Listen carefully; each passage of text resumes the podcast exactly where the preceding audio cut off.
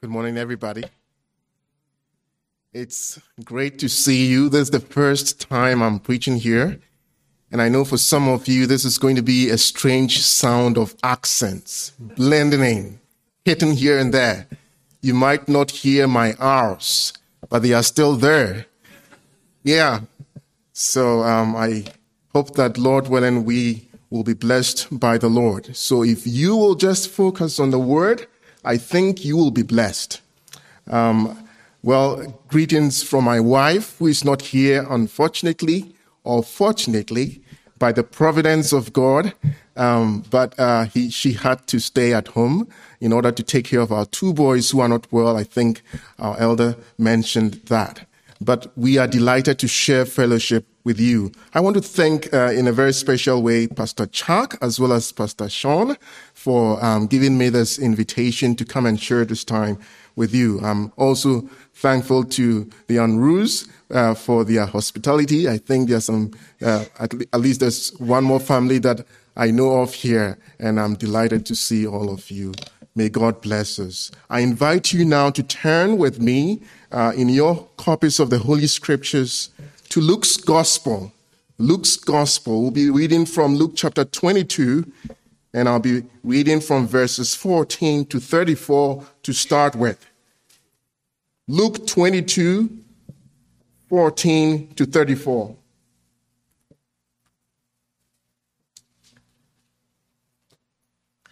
Luke 22, 14 to 34. Let's hear God's holy word. When the hour came, he reclined at a table, and the apostles with him. And he said to them, I have eagerly desired to eat this Passover with you before I suffer. For I say to you, I shall not eat it again until it is fulfilled in the kingdom of God. And when he had taken a cup and given thanks, he said, Take this and share it among yourselves. For I say to you, I will not drink of the fruit of the vine from now on until the kingdom of God comes. And when he had taken some bread and given thanks, he broke it and gave it to them, saying, This is my body, which is being given for you. Do this in remembrance of me. And in the same way, he took the cup after he had eaten, saying, This cup which is poured out for you is the new covenant in my blood. But behold, the hand of the one betraying me is with mine on the table. For indeed the Son of Man is going as it has been determined. But woe to that man by whom he is betrayed. And they began to debate among themselves which one of them it was who was going to do this. And a dispute also developed among them as to which one of them was regarded as being the greatest. And he said to them, The kings of the Gentiles domineer over them, and those who have authority over them are called benefactors. But it is not this way for you. Rather, the one who is the greatest among you must become like the youngest, and the leader like the servant. For who is greater, the one who reclines at a table or the one who serves? Is it not the one who reclines at a table? But I am among you as the one who serves. You are the ones who have stood by me in my trials, just as my Father has granted me a kingdom, I grant you that you may eat and drink at my table in my kingdom, and you will sit on thrones judging the twelve tribes of Israel. Simon, Simon, behold, Satan has demanded to sift you men like wheat. But I have prayed for you that your faith will not fail. And you, when you have turned back, strengthen your brothers. But he said to him, Lord, I am ready to go with you both to prison and to death. But he said, I tell you, Peter, The rooster would not crow today until you have denied three times that you know me. Amen. With our Bibles still open, let's look to the Lord in prayer together. Our Father and our God, we are grateful for this privilege of coming before you.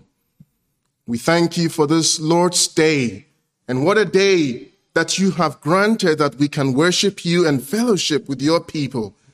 I pray, O Lord, for special mercy and plead that you cleanse our hearts. Lord, I pray that you would come in a special way and speak to the souls of your people. And to those who do not know you, Lord, grant that the word of the living God might be open to that heart. Lord, I pray that you would come and do the work which you alone can do. And Lord, give us grace that we may praise you with great delight in the end. For we ask in Jesus' holy name and for his sake. Amen. If you have studied the Gospels for any length of time, I think that one of the things that you would see about the Gospels is the evidence that our Lord Jesus Christ was committed to his ministry. He was committed to minister to the, to the people that he was called to, to serve. In fact, Matthew tells us in chapter 20, verse 28, that Christ came not to be served or ministered to, but to minister and to give his life a ransom for many. Well, today my burden in bringing to you God's word is to remind you about this truth of Christ's ministerial focus. And I'll be doing that from Luke's gospel. In chapter 22 of this gospel, what Luke does is to bring to us Christ's own words about his ministry to sifted souls. Many believe that these words were made just hours before the trials that he had to go through and subsequent crucifixion that he, he was put through on the cross. At that time, our Lord Jesus Christ, as we read, had just instituted the Lord's Supper, upon which he was moved to make these statements. And while these words were really focused on Peter and the disciples, I think that there's no doubt that these words were made with a larger purpose in mind. And I say this because if you would focus on verses 31 and 32, especially, you will see that this really speaks to the very ethos of the ministry of Christ. And it's based on that that I bring to you this message entitled Christ's Ministry to the Sifted Souls. Christ's Ministry to Sifted Souls. Now, to help us focus on this theme, we'll be dividing our study into two parts. The first is to look at the special need for Christ's ministry to sifted souls. The special need for Christ's ministry to sifted souls.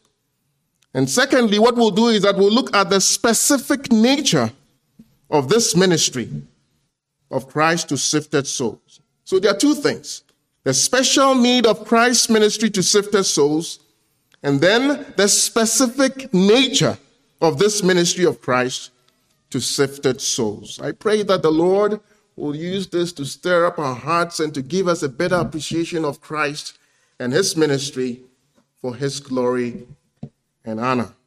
So look then with me into the text, and here I would urge you to look at verse 31 because we'll be really focusing on verses 31 and 32. But let's start with verse 31, where our Lord, we are, we are told, said this Simon, Simon, Satan has demanded to sift you men as wheat.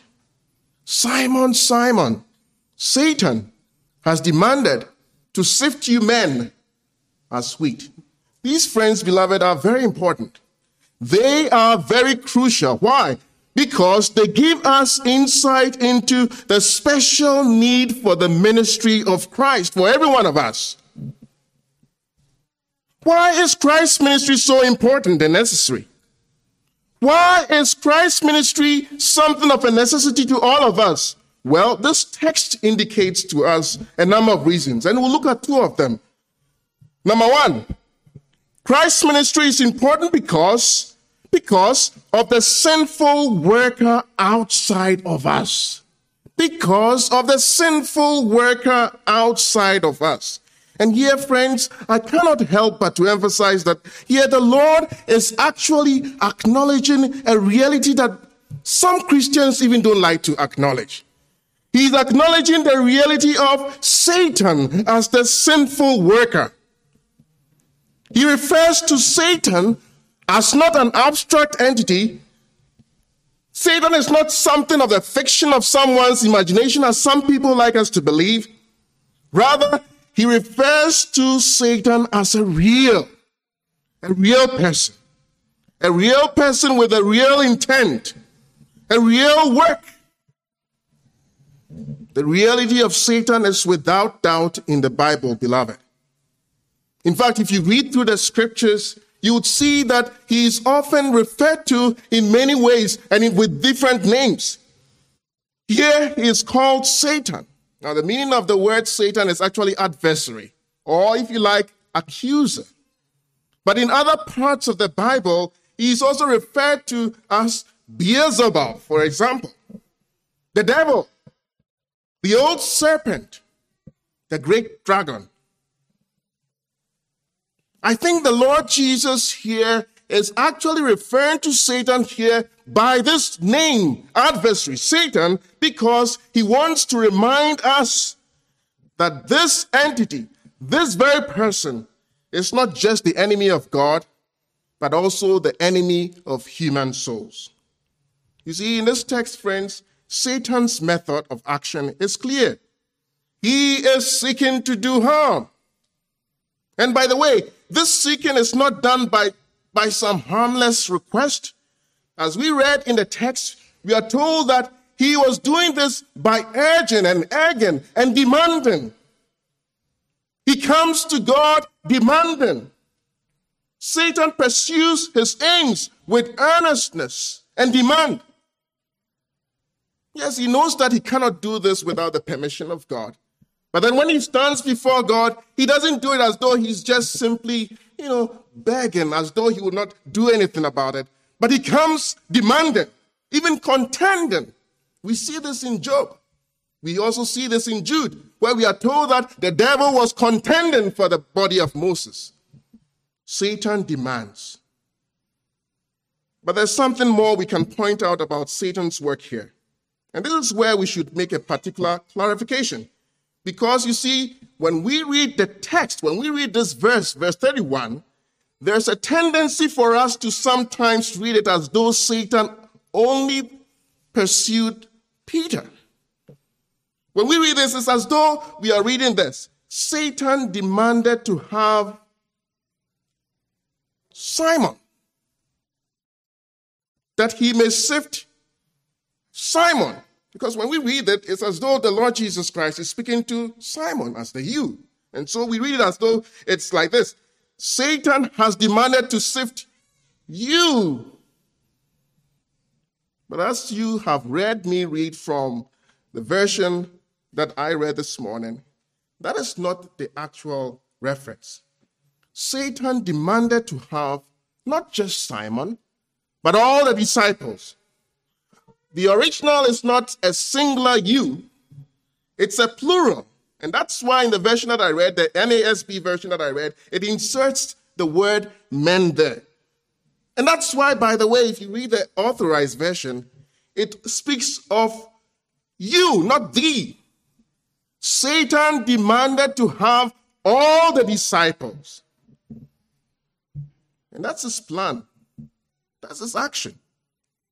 His demands are still with a massive focus he demands to have as many as he possibly can.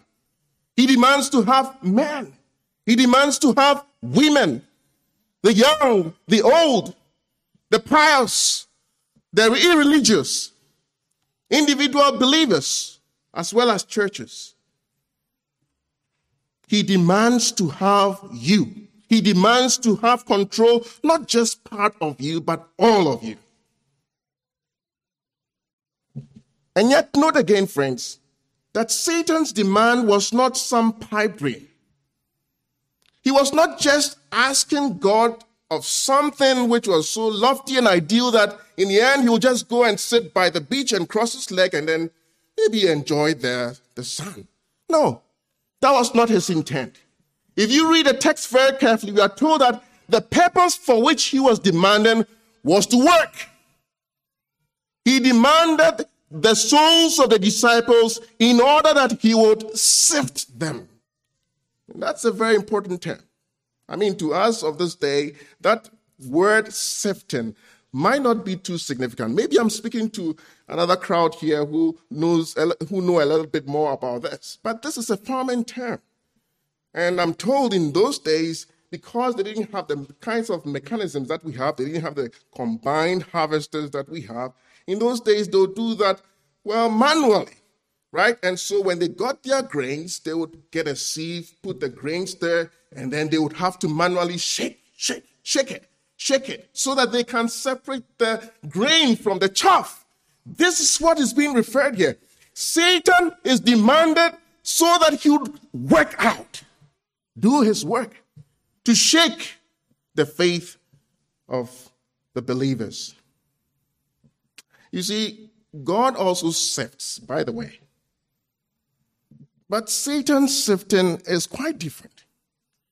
Because whereas God's sifting is always with good intent, whereas God's sifting is always that he might purge his people, whereas God's sifting is always that he would be able to sort out and distinguish the righteous from the wicked, whereas God's sifting is with a good intent, Satan's sifting is with an evil intent. He demands to sift in order that he would shake the faith of the people so that he would trip people into eternal jeopardy. And that's the way he works. He sifts. He sifts. Satan sifts.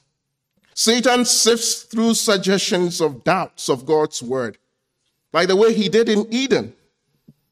He sifts with sickness and severe losses so that he can inspire charges against God, like the case of Job. Satan sifts through self aggrandizement so that, like David, we begin to wallow in our numbers and in our strength and in our, our very possessions. He also sifts to make us recoil and to deny Christ, like Peter would do. He is even willing to sift through evil passions so that if he can, he can cause us to betray Christ. And this is what he did through, through Judas. And still now he sifts. He sifts through lies and deceit, even transforming himself as an angel of light, deceiving people about their own true state and need, blinding them so that they will not believe in the gospel. He gives comfort to men so that they delight in their works of religion, so that they delight in their carnal pleasures, their sciences, their philosophies, and by so doing lead them into devilish doctrines, doctrines of men, and if possible, to the drain of apostasy. And he's managed to succeed in many cases. And he has thousands of years of experience under his belt. And it is because of the presence and purpose of this sinful worker outside of us, Satan, the Beelzebub, the devil, that old serpent, that great red dragon because of the purpose of this sinful worker outside of us. That is why the ministry of Christ is not just important, but vital and necessary. The ministry of Christ is necessary for us because of the sinful worker outside of us. But the text also provides another reason for the need for Christ's ministry. We need Christ's ministry not just because of Satan, not just because of this sinful work outside of us, But number two, because of the sinful weaknesses within us. Because of the sinful weaknesses within us. And I think that this is clear if we examine our Lord's statements about Peter.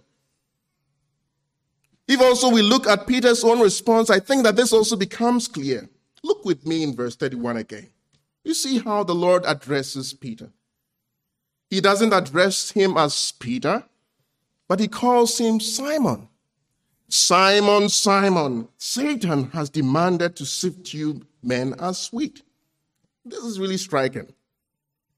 It's really striking because you see, our Lord Himself called Simon another name he named him Cephas or Peter. Now, Cephas or Peter is a very, very positive name because it means stone, it means rock. It's a symbol of solidity, it's a symbol of firmness, it's a symbol of strength. However, the Lord does not address him by that name in this text. Our Lord did not call him by that name of strength and firmness and, and, and stability. Instead, he called him by that original name that was given to Simon. Simon. Why? Of course, we are not told in the text, but I think that it is quite clear that what our Lord wanted Simon to see was to really register his own weaknesses. He wanted to bolster the point of Simon's weaknesses Simon was so vulnerably weak. He was so weak and vulnerably weak, so as so that he could be sifted as wheat, just like any other human being. And interestingly, Simon later proved our Lord's point by his response. He will challenge the Lord, yes, but ultimately he will deny the Lord. And this is the point that we are noting here, friends. It's important to note this because you see, Simon had many good qualities, but he also had many great flaws. He was rash. He tended to be overconfident, even to the extent that he was actually willing to challenge and even rebuke Christ. Can you believe that? And yet, he was so short sighted about his own weaknesses Despite Christ's warning about Peter's own vulnerability of being sifted like others by Satan, despite that warning, Peter thought he was not that bad. He would, tout, he would tout his loyalty as being much better than other disciples. He would prove not even able to watch in prayer ultimately. And ultimately, he will deny our Lord with curses and oaths. Now it seems like I'm picking on Peter a lot. But if we look at the text very carefully, the truth is that the other disciples were no better. Here they were, close to the hour of our Lord's agony. Here they were at the point where our Lord was going to suffer. And what were they doing? Well, they were disputing among themselves. They were quarreling. It seemed to us like a bitter dispute. What were they quarreling about? Was it about some text of scripture? Was it about some issue of doctrine? Was it about something of relevance spiritually? No, that was not the reason why they, they were quarreling. They were quarreling because they wanted to know who, which, which among them was the best and the greatest. Here they were, coming right from the Lord's Supper. Can you believe that? They were striving among themselves about who was the greatest. And also, for all of them, by the way, they also pledged there to be with Christ. If you read Matthew 26, it tells us. They pledged to the Lord Jesus Christ that they will not leave him. But soon after, they all ran off.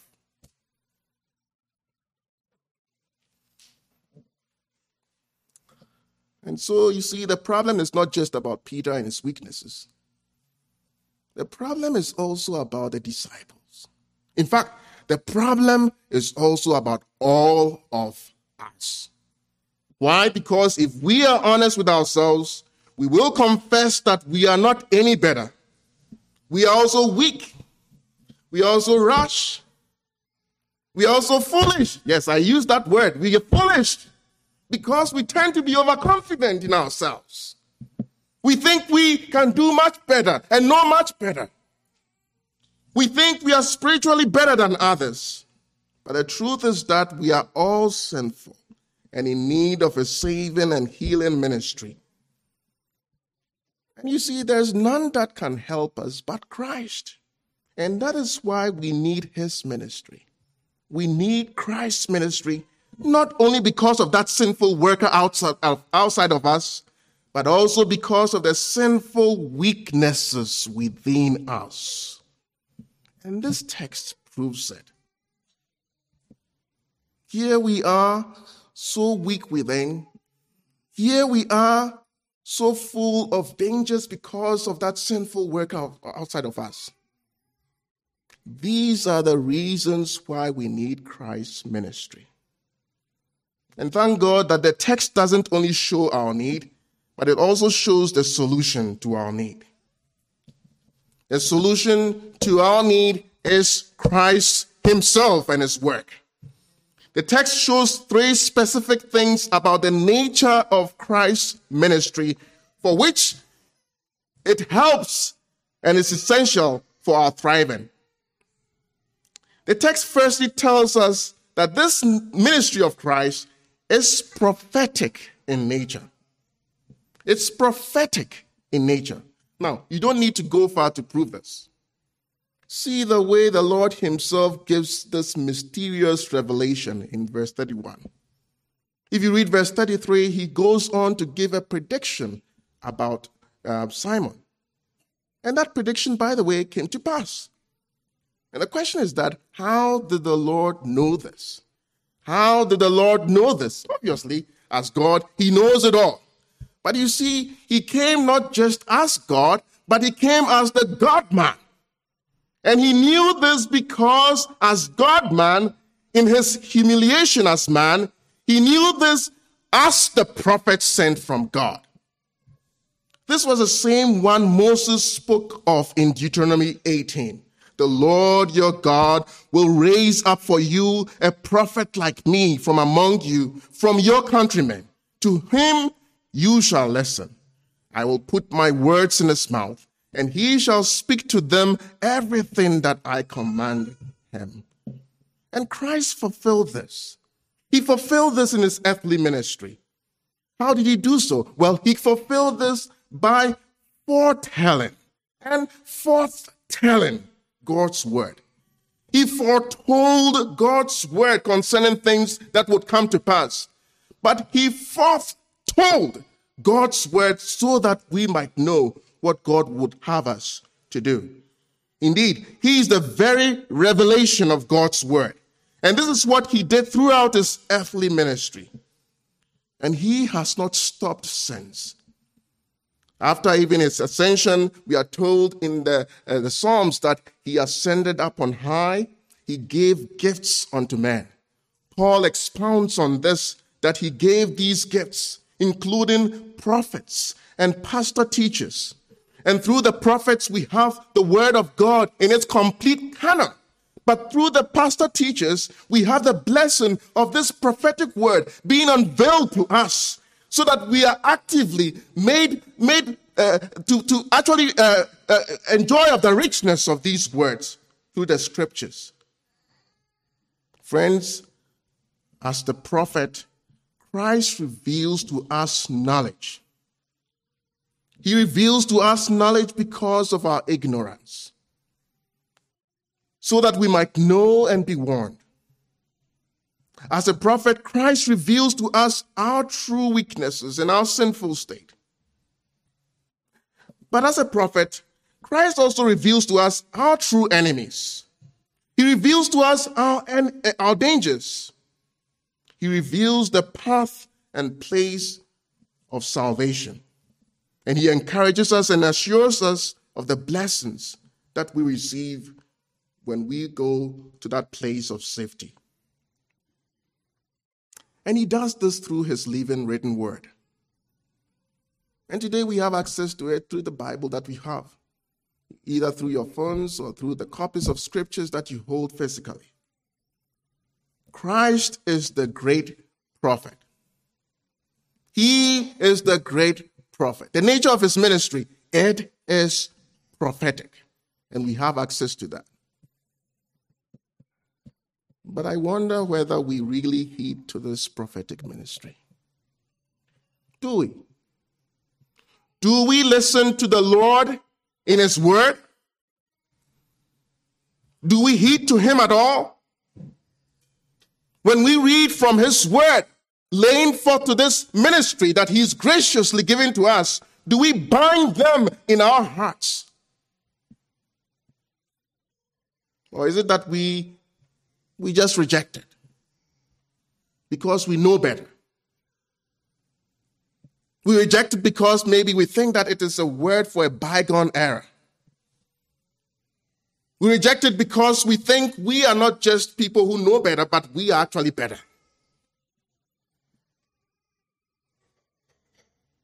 Oh, may the thoughts of Christ's prophetic ministry cause us to humble ourselves to receive God's word. Our Lord's ministry is prophetic in nature. But it isn't just prophetic in nature. As we read through the text, we are also told in verse 32 that it is priestly in nature. Yes, it's prophetic in nature, but it's also priestly in nature. It's priestly in nature. You see, in the Old Testament, there was this office of the priest. And the priest would do at least two things. But he does those two things because he's meant to be a mediator, a go between. And in doing that, that mediation, he would sacrifice and then he would supplicate. He would pray for people. He would sacrifice on their behalf. Well, in the passage, Christ does these two things. And here specifically, we are reminded of the second part we read of him telling Simon that he has prayed for him. Verse 32 But I have prayed for you that your faith will not fail. I have prayed for you. That's what Christ says. That your faith will not fail. Now, there are three things about Christ's intercession in that text it was providential. It was not just some afterthought. It wasn't just some slip. He knew that Peter would need his sustaining grace, and he provided that. He provided that even before Peter would fall. Christ's intercession was providential, but it was also particular. It was also preserving. It was particular and preserving. You see, friends, when we read there in verse 32 that Christ prayed for you, that you there actually, it's, it's a singular. Christ was telling Simon in particular that I have prayed for you, Simon. For thee, in the authorized version, it says so. Christ prayed particularly for Simon. It wasn't as though Simon was jumbled into the basket of everybody and then Christ prayed for them as a massive number of people. No. Christ prayed for him personally. And he prayed with the purpose of preserving him so that his faith will not fail. That word fail means that it will not cease. His faith will not cease. See, friends, such is the intercessory prayer of Christ for all his people. They have been providentially and particularly made. They've been particularly made because we read in John 17 that Christ prays for his people distinct from the world. And they've been done with the preservation of these people in mind. Christ prays on behalf of sinful and sifted souls because, you see, friends, we are by nature alienated from God. There are imperfections in the best of our services but he stands on our behalf before God.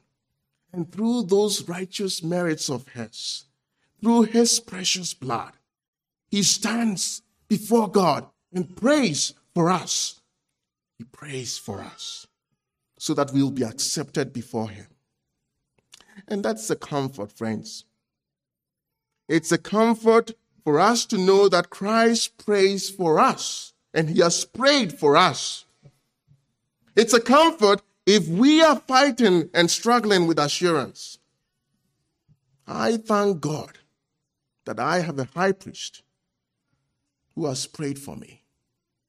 He's prayed for me that my faith will not cease. You see, friends, if it were left to me, if it were left to me, I don't know how I could even survive the next second. Every second will come with some fear within me, thinking that I would fail and perhaps not be able to stand before God because I've not prayed a prayer of forgiveness from Him because of my failures and my wantonness and my weaknesses. Oh, but Christ has prayed for me. And because of that, my security is affirmed in Him. It's affirmed not because of my prayers, but because of His prayers. It's affirmed not because of my righteousness, but because of His righteousness. And those bleeding wounds of sacrifice stand on my behalf before the living God. And this should be a great comfort to all of us. We should be comforted that our Lord fulfills this priestly role of intercession. Therefore, dear beloved, if you are a believer here, be comforted. Be comforted in these things, especially when you go through afflictions. Because sometimes afflictions really hit us sore. Why? Because Satan will come and shake our faith. And for that reason, we might tend to think that we've been forsaken by the Lord. Oh, but friend, Christ has not forsaken you. He has prayed for you. For Jesus Christ, who died, more than that, who was raised from life, is at the right hand of God and is interceding for us. Romans 8 tells us, Oh, before the throne of God above, I have a strong and perfect plea, a great high priest whose name is love Whoever lives and pleads for me, my name is graven on his hands. My name is written on his heart. I know that while in heaven he stands, oh, no tongue, no tongue can bid me thence depart. No tongue. No tongue. Are you an unbeliever here? You see what I'm talking about? I have such a one who stands on my behalf, who has assured all these things. Why do you reject such a person who is willing to save you? Why do you see the peril around you that I've talked of? The reality of this, this person called Satan, the accuser, the devil, who seeks to destroy you. Why will you see that reality and yet see that, that blessed hope that you can get and still turn away from that hope and reject it? Why will you do so? There's one who is the high priest of the order of Melchizedek. He has offered that acceptable sacrifice of himself that you can ever, ever, ever get He's fulfilled and met the justice of God.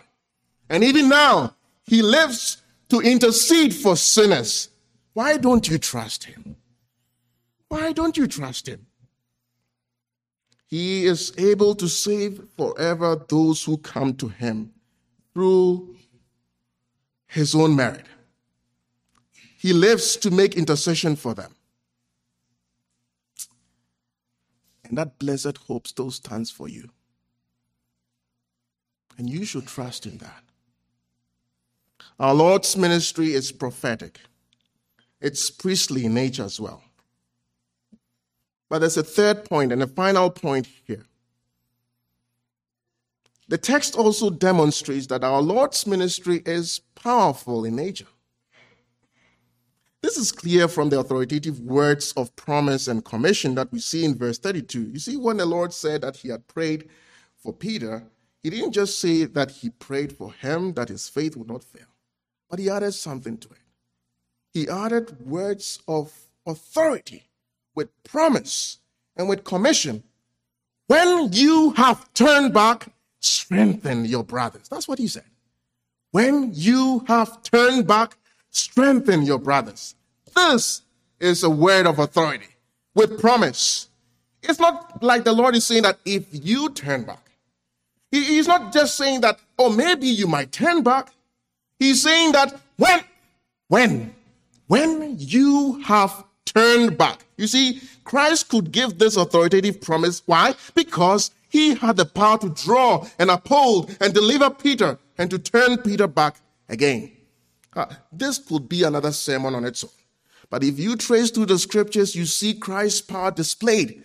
Why? Because as Peter was driven further and further away, warming himself in the fire of sinners, oh, when he had denied the Lord three times, we are told that he remembered the word of Christ and he saw that look of power from Christ. And when he was so down and forlorn, thinking that perhaps all hope was gone, Christ sent that word of power through his angel that Peter would be strengthened about the fact that he would meet him. And then at the Sea of Tiberias, Christ himself came personally with a word, the gracious word, reminding Peter of the call that he's given to him. All by that word of power of Christ. But as you read that text, you see not just a promise, but you see a commission, which is also authoritative. In those words, we are told by Christ to, to, to Peter, when you have turned back, strengthen your brothers. Strengthen your brothers. Of course, it's only the work of a superior power that can raise a crushed, wounded warrior. But it's also only the word of a superior power that can restore Restore the wounded warrior back to position. And that's what Christ's work did. His word was sent in order to give that commission to show Peter that he will be restored. By which power? By Christ himself. By his power, our Lord restored Peter to a place of usefulness after he was turned back. Peter was used to lead the disciple in the upper room. Peter was used to preach that sermon on the day of Pentecost by which 3,000 were saved. And even still now, Peter is being used by the restorative power of Christ. Why? Because as we read 1st and 2nd Peter, we see the Lord using him to restore many unto himself. All by the power of Christ. All by the power of Christ. Beloved, we have a Savior whose ministry is powerful. All authority in heaven and on earth has been given to him. He reigns as King of kings and Lord of lords, and in his kingly power, he rules in the midst of his enemies. He rules to the extent that not even Satan can withstand him. Not even sin or death can withstand him. He is the one who convinces and subdues and draws and upholds and delivers and preserves us to his heavenly kingdom. And so, are you weak? Perhaps even burdened with sin? Perhaps you are feeling somewhat of a weakness because you're unable to deal with sin? Is that your state right now? Are you feeling helpless? Well, Christ can rescue you. He can rescue you with his power. He will give you that strength that you need. He will give you that restoration that you need. Look unto him for that grace to turn from sin, and he will enable you by his sovereign power to be delivered to serve the living God. Or perhaps you know someone at home, or maybe one of your relatives who for some reason has forsaken the gospel, and you think there's no hope for that person. Christ has the power to restore. Christ has the power to give that strength that is required to bring that person to wholeness. Perhaps you may be facing some burden some burden by which you feel incapacitated to handle, which might not be about salvation or some kind of spiritual rescue, maybe something else. Well, there's a king who is all powerful. He can subdue all things to himself, not just the spiritual things, even those physical things. He subdues all things by that word of his power. He is the King of glory. He is the King of grace. Why don't you just lay that burden at his feet in prayer? He is the Lord whose ministry is of power. He alone can build and restore. Oh, may the Lord use these words to help us to see the need of Christ's glorious ministry in the face and presence of Satan. May the Lord help us to see Christ's glorious ministry and its necessity in the face of the prevalence of our own sin. May the Lord grant us to grace that we would rest on Christ and his ministry, drawing from it the richness of its prophetic usefulness, drawing from it the blessings of its priestly nature, drawing from it the greatness and the blessings of the power by which it flows. May the Lord bless these words mm-hmm. for his name's sake. Let's pray together. Father, we thank you for these words we are grateful for a source of encouragement that it gives to us as we read it thousands of years after it has been given. I pray that you stir up our hearts as we come before you and seek to partake of this table that you have instituted. Pray that, Lord, you'd help us to remember that we have a Savior who is the great high priest, whose name is love whoever lives to intercede for us. For we ask all this in the name of the Lord Jesus and for his sake.